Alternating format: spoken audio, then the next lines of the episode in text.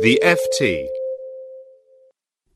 Britain's biggest companies are at the cusp of achieving their voluntary target of having a quarter of their board seats occupied by women. Nevertheless, diversity is far from achieved, especially in the company's executive ranks. With Germany having decided to move to mandatory quotas, voices for Britain to do the same are beginning to emerge.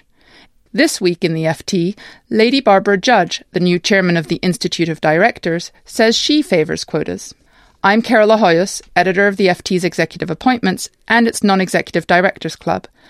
And with me to debate the issue of whether we now need quotas are Vicky Pryce, Chief Economic Advisor at CEBR and author of Why Women Need Quotas, and Lord Mervyn Davies of Abersoch, a former banker and government minister of trade, investment and small business, and the spearhead of the voluntary effort, whose latest review on the issue was published this week. Vicky, why do we need quotas if companies are about to meet their voluntary targets? Well, it's interesting to see what's been going on, which is that indeed we're moving towards uh, achieving the 25% women representation on boards. But the interesting thing for me is that a lot of those positions are being filled by part time NEDs, in other words, non executive directors, who do not have executive positions either in the company on whose board they find themselves or in any other company. And there are same sort of groups of women who seem to be moving from one board to another and often hold multiple positions. For me, what really matters is what happens in the organization itself. And that means more executive women, women in senior positions who can change the culture further down the organization and also can appear as role models for the women who otherwise disappear. And the loss to the economy of those women disappearing in terms of skills, productivity, growth is too huge to contemplate, and therefore we do need to do something in terms of ensuring that this market failure, as I call it, being an economist, is in fact corrected. Lord Davies, what do you think? Do we have time to wait for this to happen more naturally, or do we need quotas?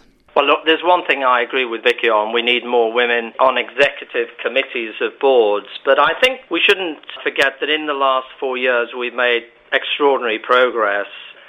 Only four years ago, over 20% of the top 100 companies in the UK on the FTSE had never had a woman on their executive committee or their board, and now the percentage is zero. So I think roughly one in three board appointments now go to women compared to one in ten four or five years ago. So I think we've still got a challenge. I mean, this is a journey, a social change.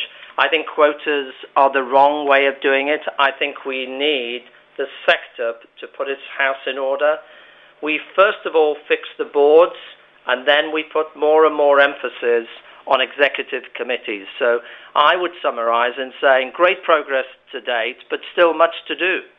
Why quotas versus a voluntary approach, Vicky? Well, it seems to be moving very slowly. I think what I find incredibly interesting is the number of women in very senior positions who, until very recently, would say exactly what Mervyn Davies has just said, which is let's wait and see voluntarily uh, we can actually change the system. But now they're getting quite exasperated by the very slow progress, particularly on executive jobs. I mean, if you look at the percentage of executive positions held by women in business, it's absolutely tiny.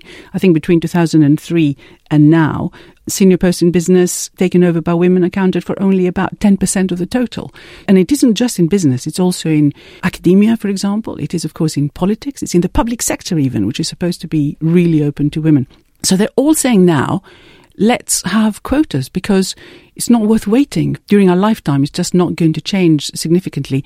Barbara Judge, for example, has come out saying so, whereas I do know that only a few years ago she would have said that she doesn't really go for quotas.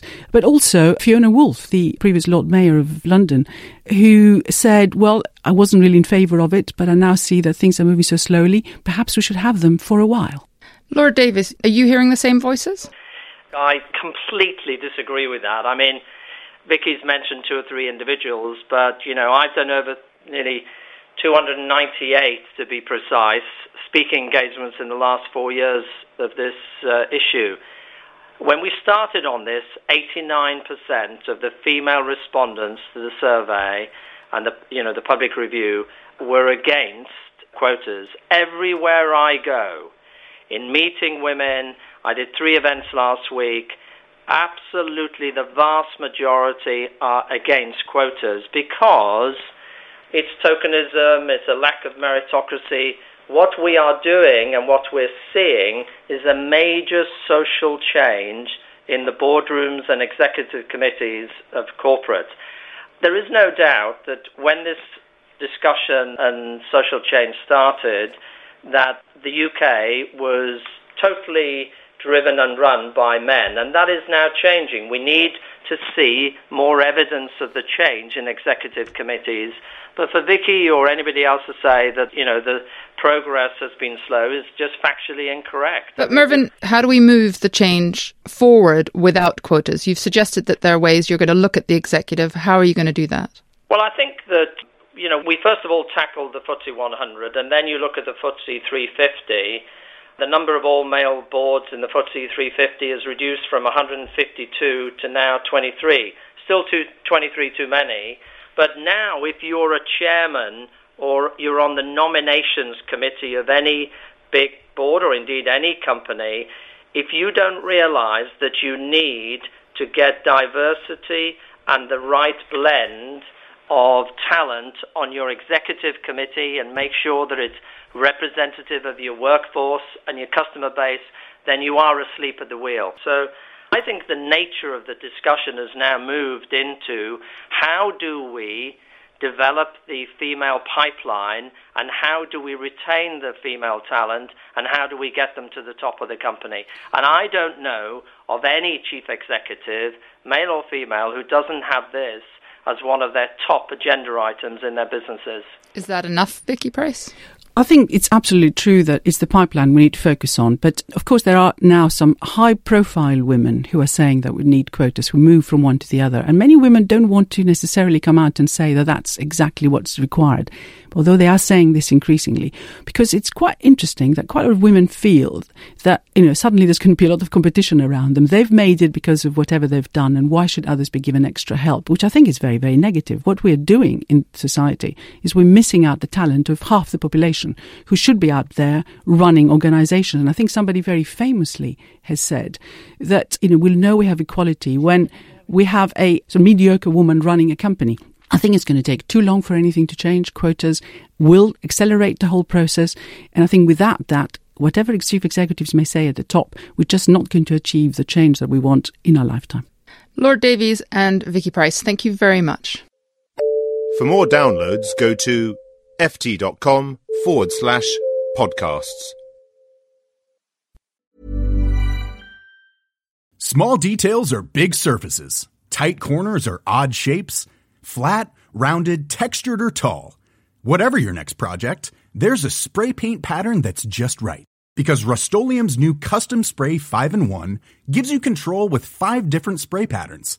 So you can tackle nooks, crannies, edges, and curves without worrying about drips, runs, uneven coverage, or anything else. Custom Spray 5 and 1. Only from Rust Hi, I'm Daniel, founder of Pretty Litter. Did you know cats tend to hide symptoms of sickness and pain? I learned this the hard way after losing my cat, Gingy. So I created Pretty Litter, a health monitoring litter that helps detect early signs of illness by changing colors, saving you money and potentially your cat's life. Pretty Litter is veterinarian developed, and it's the easiest way to keep tabs on your fur baby's health right at home. Go to prettylitter.com and use code ACAST for 20% off your first order and a free cat toy. Terms and conditions apply. See site for details.